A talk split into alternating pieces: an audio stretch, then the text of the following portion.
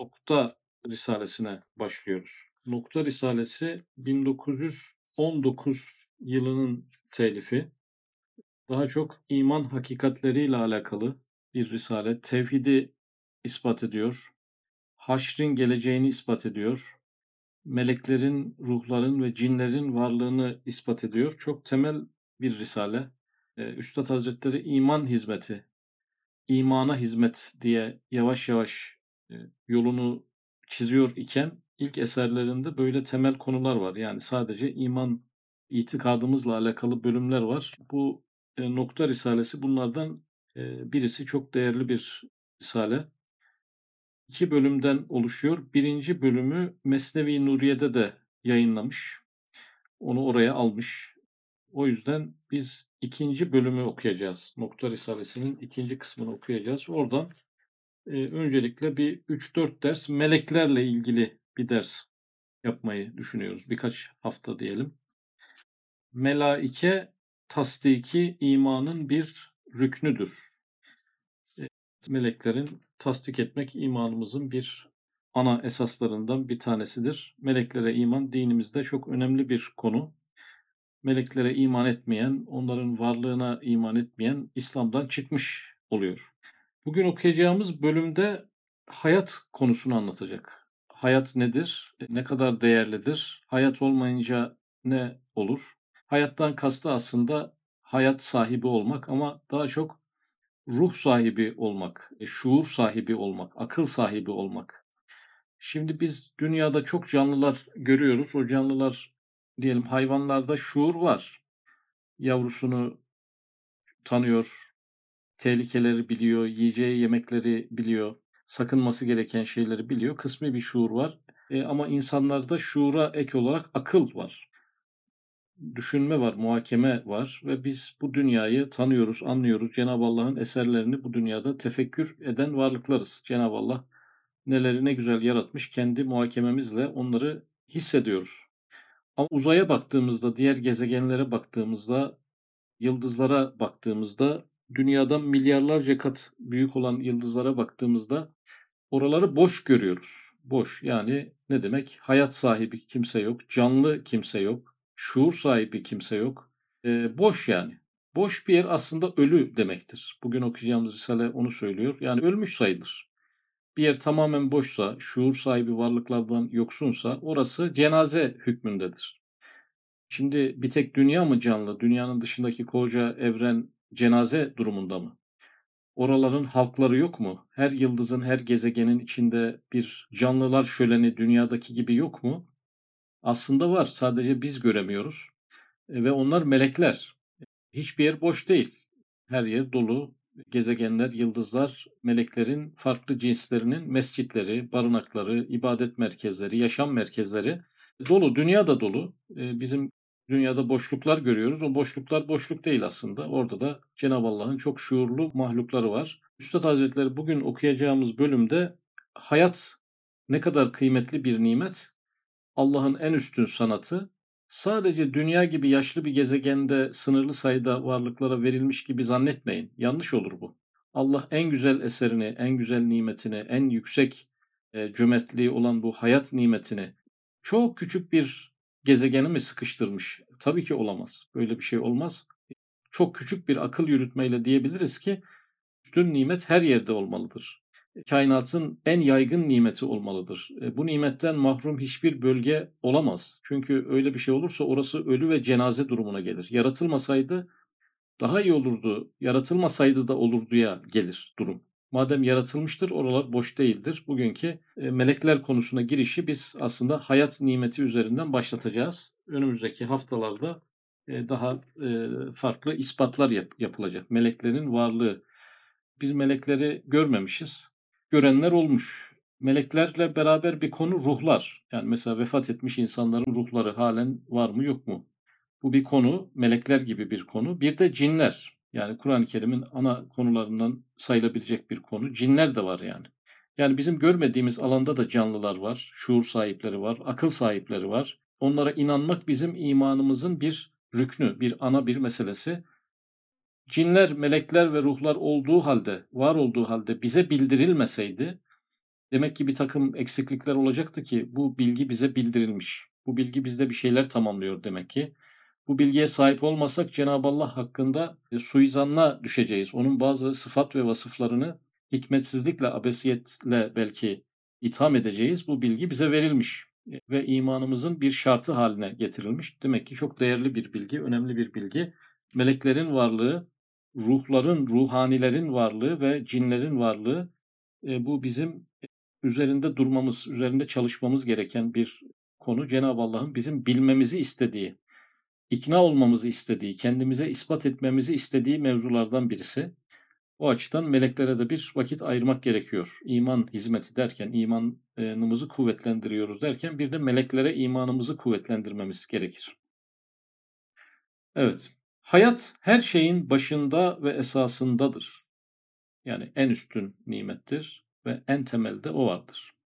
Hayat her şeyi her şeye mal eder. Onun ile bir şey der, her şey malımdır, dünya hanemdir, kainat mülkümdür. Yani bir insan hayat sahibi olursa, ruh sahibi olursa, şuur sahibi olursa dünya kendi eviymiş gibi olur ona. Ama insanda ruh olmasaydı, hayat olmasaydı, sadece ceset olsaydı insan dünyayla ilişkisini anlayamazdı, kainatla ilişkisini anlayamazdı, diğer insanlarla ilişkisini anlayamazdı, ölü olmuş olurdu. Her şey malımdır, dünya hanemdir, kainat mülkümdür. Bunu dedirten şey şuurdur, hayattır. Evrenin diğer taraflarında da bu bilgi olmalıdır ki her şey her şeyle ilişkiye girebilsin. Her şey her, her şeyle bir rabıta kurabilsin. Kainatla kendi arasında bir bağlantı bulabilsin diye bu şuur her tarafta olması gerekir. Hiçbir yerin bu şuurdan mahrum olmaması gerekir.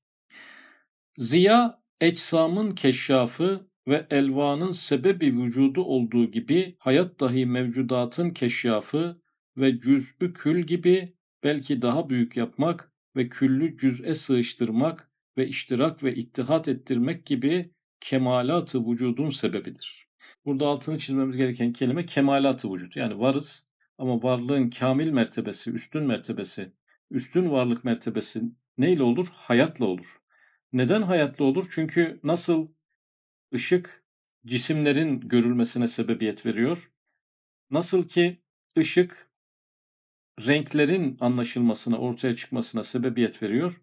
Aynı o şekilde de hayat ve ruh ve şuur mevcudatın keşşafı. Yani diğer varlıkları anlamamızı, onlarla ilişkiler kurmamızı sağlayan şey bizim canlı oluşumuzdur. Hayat sahibi ve şuur sahibi oluşumuzdur.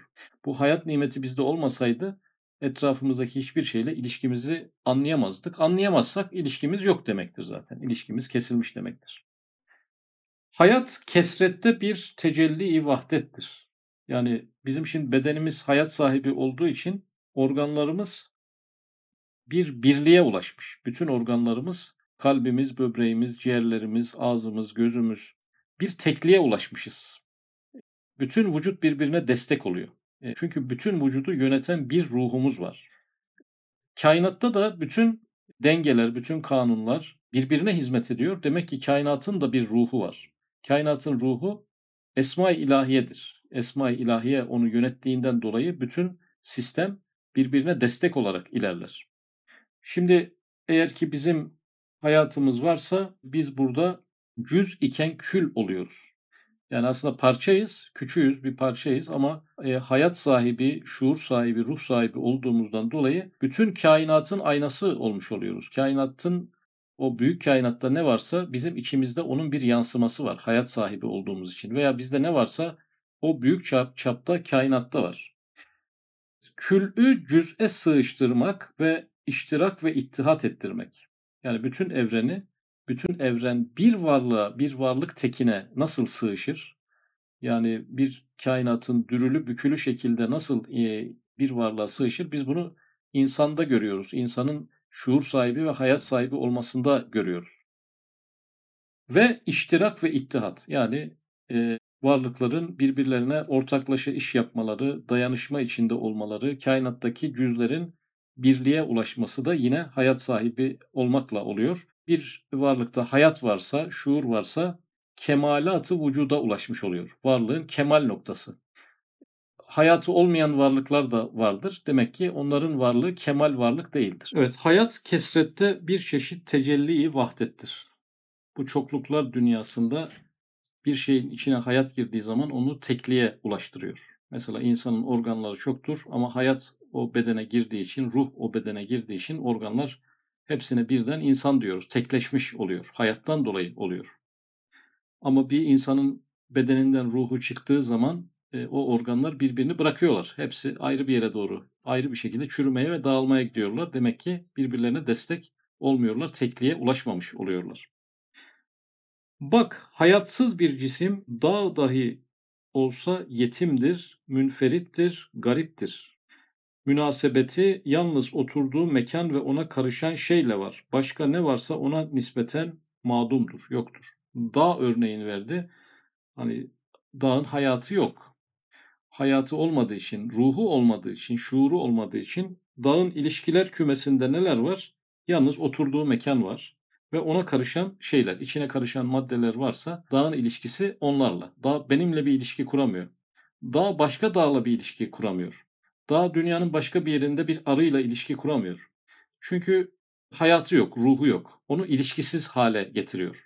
İlişkileri koparıyor. Hayatın ve ruhun olmayışı. Şimdi cansızlardan bir örnek verdi.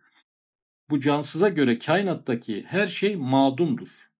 Yani bir çakıl taşına göre kainattaki her şey ölüdür, yoktur. Neden? Çünkü o çakıl taşı onların canlılığını kavrayamayacağından dolayı, anlayamayacağından, onlarla iştirak edemeyeceğinden, onlarla yardımlaşamayacağından dolayı, irtibat kuramayacağından dolayı çakıl taşı nazarında bütün kainat ölmüştür, ölüdür. Hatta var da değildir, yoktur. Çakıl taşının dünyasında kainatın diğer kısmı kendisi de dahil olmak üzere yoktur, yokluktadır. Çünkü kavranılmayan, anlaşılmayan, temas kurulmayan şey ona göre yokluktadır. Cansızlardan canlılara geçecek ama canlılardan hepsine birden değil, hayvanlardan başlatarak biraz daha genişletip insan hayatına getirecek. Şimdi bak küçücük bir cisme, mesela bal arısına. Hayat girdiği anda bütün kainatla öyle münasebet tesis eder, bütün taifeleriyle öyle bir ticaret akdediyor ki diyebilir alem bahçemdir, güneşim parlıyor. Saika ve şaikayı ihtiva eden havası aşeresiyle dünyanın ekser envaıyla ihtisas, ünsiyet, mübadele, tasarrufa başlar. Evet arada havası aşere 10 tane his. 10 tane hisle başlıyor. Bu hislerden iki tanesi de saika ve şaika. Saika sevk etmek. Yani içinden bir hisle tabii bunu dinsizce bir bakışla sevki tabi demişler. Yani arı yapacağı işleri çok iyi biliyor. Sanki içinden bir sevk var. Onu sevk eden bir sistem, dürtü var. Tabii bir dürtü olarak onu algılamışlar. Halbuki biz onun ilhamın bir çeşidi olarak algılıyoruz. Hatta vahyin bir çeşidi olarak algılıyoruz. Cenab-ı Allah arıya vahyettik diyor. Saika ve şaika. Saika sevk manasında, şaika da şevk manasında. Yani kendisini bir şeye sevk eden bir varlık var arıyı. O sevk edildiği şeyi yaparken de duyduğu bir şevk var. Saika ve şaika insanda da zannediyorum böyle bir his olduğunu başka bir risalede Üstad Hazretleri söylüyor. Aslında bu iki his bizde açılabilse çok büyük şeylere imza atma ihtimalimiz var. Çünkü içimizden gelen bir sevkle e, doğru bir adım atıyoruz. Doğru adım attığımız yerde aynı zamanda bir şevkle destekleniyoruz. İçimizden hem bizi yönlendiren hem yönlendirdiğimiz şeyi de aşkla yapmamıza sebebiyet veren iki tane latife. Bu iki latife bir insanda aktif olsa onu hiç kimse durduramaz. Hep doğru adımları atar. Hep attığı adımları yaparken de keyif ve lezzet alır. Veya bu iki latifeden mahrum bir insan genel olarak hep kendi e, öz bilincine, öz aklına baş başa kalacağından dolayı çoğu zaman yanlış adımlar atar. Yapmak istediği güzel ve hayırlı işlerde de zevksizliğin, isteksizliğin kurbanı olur. Onu da verimli bir halde yapamaz. Bu özel iki tane e, latife arıda var. Arı o yüzden mükemmel işler yapıyor ve severek yapıyor, aşkla yapıyor. İlk önce bir dağdan başladı. Dağ her şeyle irtibatsız. Arıya geldi. Arı her şeyle bir irtibatı var. Bütün dünya sanki onun kendi mülküymüş, hanesiymiş gibi, güneşi kendi güneşiymiş gibi güneşe göre hesaplar yapıyor. Diğer hiçbir şey onun için merkezde değil, yaşamın merkezinde olarak görüyor. Ne fark var dağdan? Dağ daha büyük.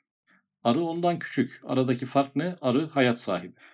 Evet, bak hayat tabakayı insaniyeye çıktıkça öyle inbisat ve inkişaf ve tenevvür eder ki ziyayı akıl ile menzilindeki odaları gezer gibi avalimi ulviye ve ruhiye ve cismaniyede gezer.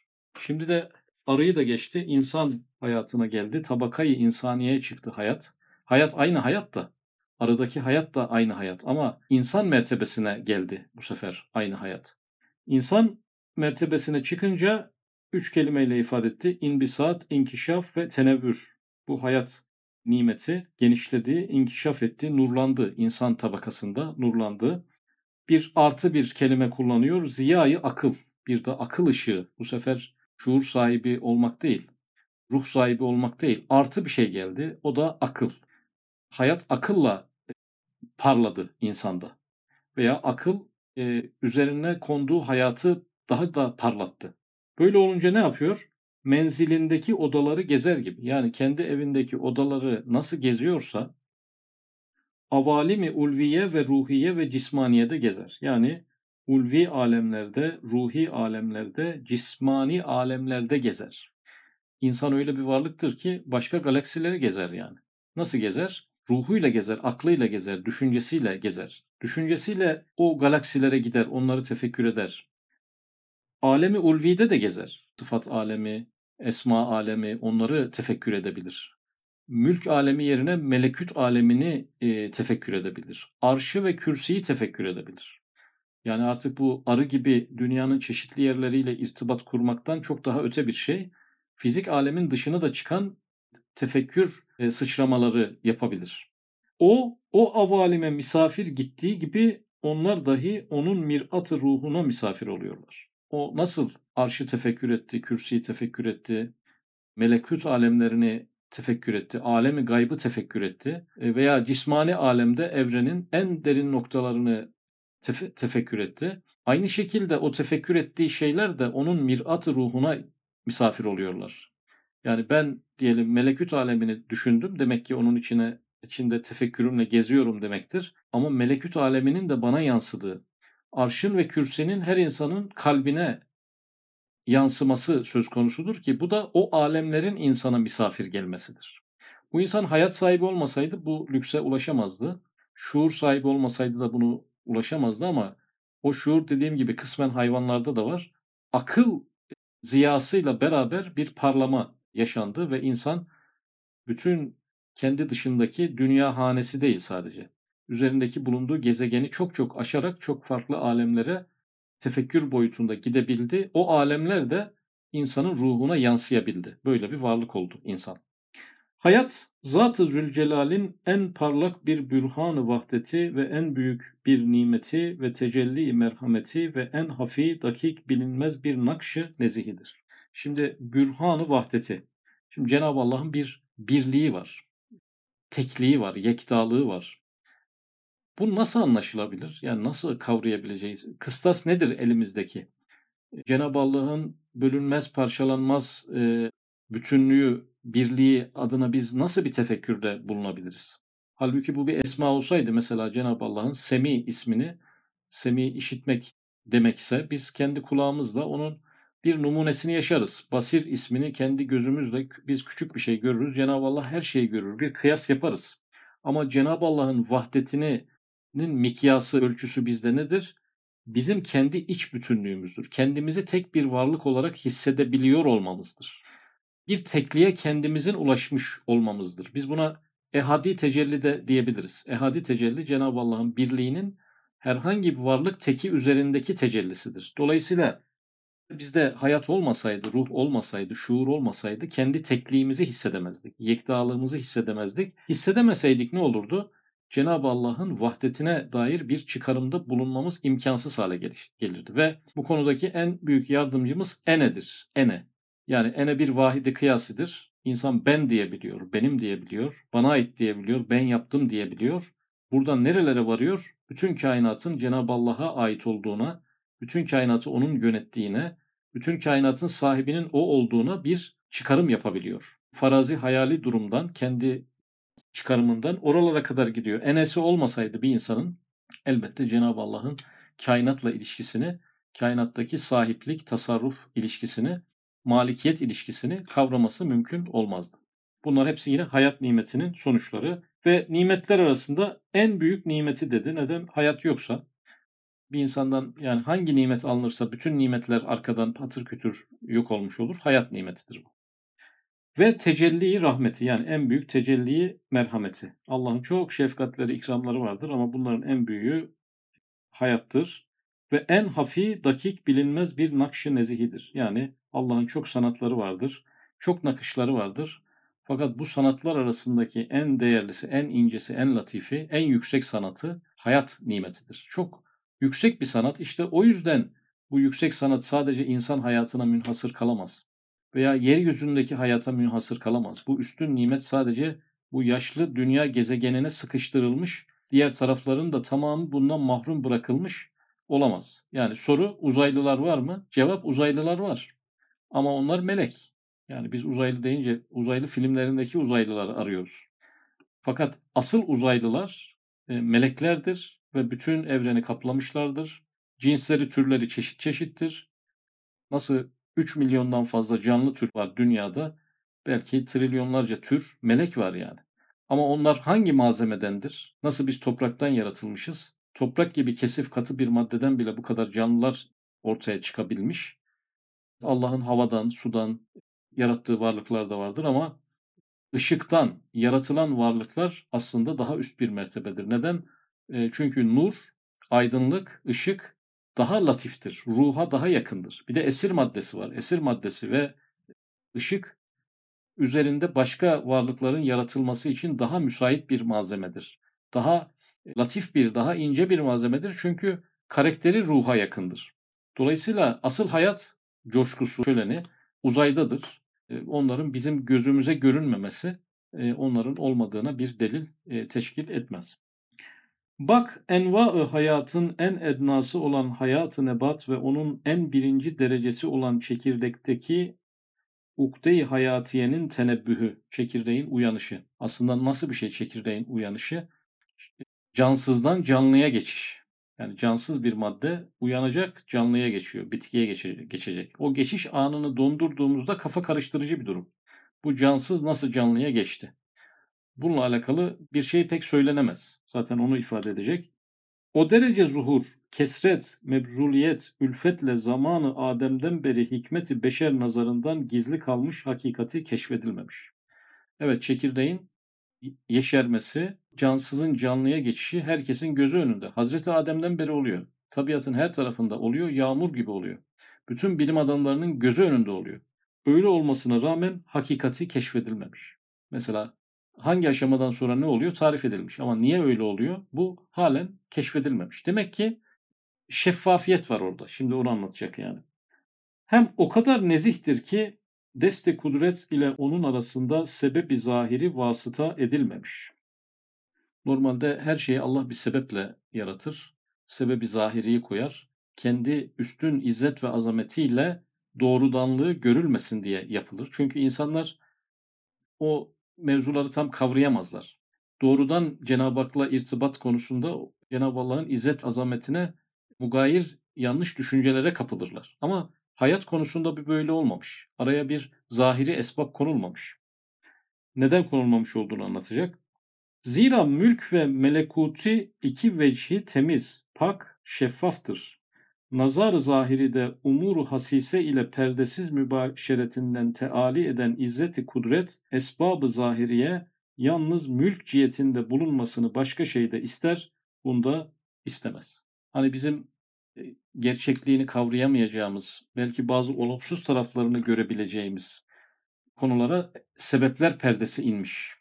Cenab-ı Hak'la doğrudanlığını engellemiş o sebepler perdesi veya bizim basit göreceğimiz işler, değersiz göreceğimiz işler olduğu için o değersizliği Cenab-ı Allah'ın doğrudan yaratımıyla bitişik görmemek adına araya esbab perdesi çekilmiş. Halbuki o sebepler perdesi hakiki değil sadece bir tenteneli bir perdedir. Ama bu perde hayat nimetine çekilmemiş. Çünkü hayat nimetinden kimse şikayetçi olmaz. Kimse onun yanlış taraflarını görmez. Kimse bu hayat bana niye verildi demez. Kimse hayat lütfundan mahzun olmaz. Ona kötü niyetli bakmaz. Onun verilişine anormal bir gözle bakmaz. Dolayısıyla böyle yüksek bir nimet olduğu için araya esbab perdesi sokulmamış. Hatta denilebilir hayat olmazsa vücut vücut değildir, hayat ruhun ziyasıdır. Evet hayat yoksa, ruh yoksa, şuur yoksa e, bir varlık var da değildir aslında. Var sayılmaz. Çünkü kendi varlığını kavrayamıyor. Kendi varlığının farkında değil. Bu var sayılmaz. Bu ölü varlıklara var denilemez bu manada. Hayat çekilirse eğer işin içerisinde. Madem ki hayat bu derece ehemmiyetlidir, bu kadar uzun uzun anlattığımız şey bu cümle içinde. Madem hayat bu derece ehemmiyetlidir, madem alemde bir intizamı kamil var, bir ittikanı muhkem var, madem bu biçare perişan küremiz bu kadar zevil ervah ile dolmuştur. Öyleyse bir hadsi sadıkla hükmolunur ki şu küsuru semaviye yani bu gökteki kasırlar, köşkler yani gezegenler, yıldızlar ve bürücü samiye yani bu yüksek burçlar dahi kendilerine münasip sükkanı vardır. Sakinleri vardır. Yani bu perişan küremiz. Bu kadar canlılık köleni var. Bu kadar bitkiler, hayvanlar, şuur sahibi varlıklar, akıl sahibi varlıklar dolu yağmur gibi yani. Bu perişan kürede böyleyse o küreden çok daha büyük küreler var. E, çok daha ihtişamlı, sanatlı gök cisimleri var. Onlarda da elbette bu canlılık vardır. Onların kendine uygun halkla, halkları vardır. Sükkan, sakinleri vardır. Onlar da kendilerine ait özel sakinleri vardır. Şimdi bu yıldızlardaki tabi e, ısı ve ışık bizi düşündürüyor. Yani güneşe baktığımızda güneşte bu paragrafa göre canlılar var. Güneşte çok var hem de.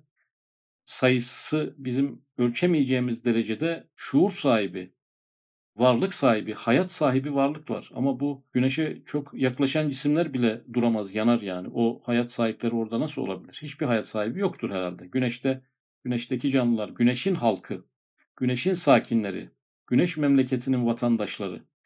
Elbette dünyamızdan milyarlarca kat fazla bir nüfusa sahip olması gerekir güneştekilerin. Nar nuru yakmaz. Şimdi ateş ışığı yakmaz. Ateş bizi yakar. Ateş topraktan yaratılmış olanları yakar. Cisim olanları yakar. Bedensel cisim olanları yakar. Şimdi ışıktan yaratılmış varlıkları nasıl yakacak? E biz ışıktan yaratılmış varlıklar gördük mü? Şimdi mesela elektriği falan düşünsek yavaş yavaş biraz zihnimiz açılabilir yani. Normal bizim aydınlandığımız ışık bile onu biraz düşünsek, incelesek, onun alt dünyasına insek çok farklı parçacıklar var. Çok farklı bir alem açılıyor hepimizin gözüne. Yani topraktan bu kadar canlı yaratılsın da bu özel maddelerden nasıl bir şeyler yaratılmasın? Nar nuru yakmaz. Yani ateş ışığı yakmaz. O zaman güneş gibi yıldızlarda ki halklar ateş tarafından yanan halklar değil. Yanmazlar yani. Biz yanarız. Nurani dahi şemste yaşar. O ışık varlıklar, ışıktan varlıklar, nurani varlıklar nerede yaşar? Şemste yaşar. Şimdi Üstad Hazretleri ne demiş oldu? Güneşte canlılar var demiş oldu. Güneşte ruh sahipleri var demiş oldu. Güneşte şuur sahipleri var demiş oldu. E, güneşin halkı var demiş oldu. Hem de e, o halkın olmadığı hiçbir bölgesi yok demiş oldu güneşin. Balık suda gibi. Akla yaklaştıran bir örnek verdi. Balık suda gibi. Şimdi balık suda yaşıyor. Biz suda yaşayamıyoruz.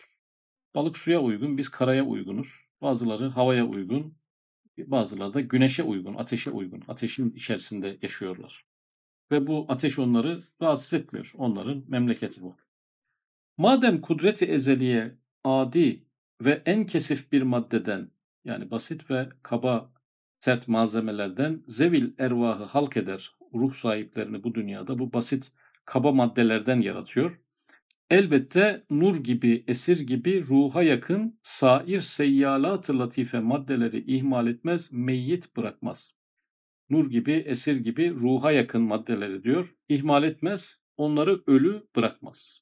Bir toprağa kazdığımızda bile bakteriler, mikroplar, küçük bir toprak parçasında sayısız.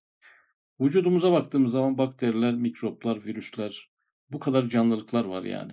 Ama değil böyle bedenden, topraktan oluşması esir gibi. Esir zaten yani maddenin en ince hali. Hatta ona madde diyebilir miyiz? Maddenin ruha yaklaşmış olan bir hali ve bu göksel cisimlerin hepsi bu esir maddesi üzerinde yüzüyorlar. Uzayda boşluk yok bir madde var. Ama çok latif bir madde, çok ince bir madde ve bu ince madde boş bırakılmaz. Ondan sürekli canlılar, şuur sahibi varlıklar yaratılır.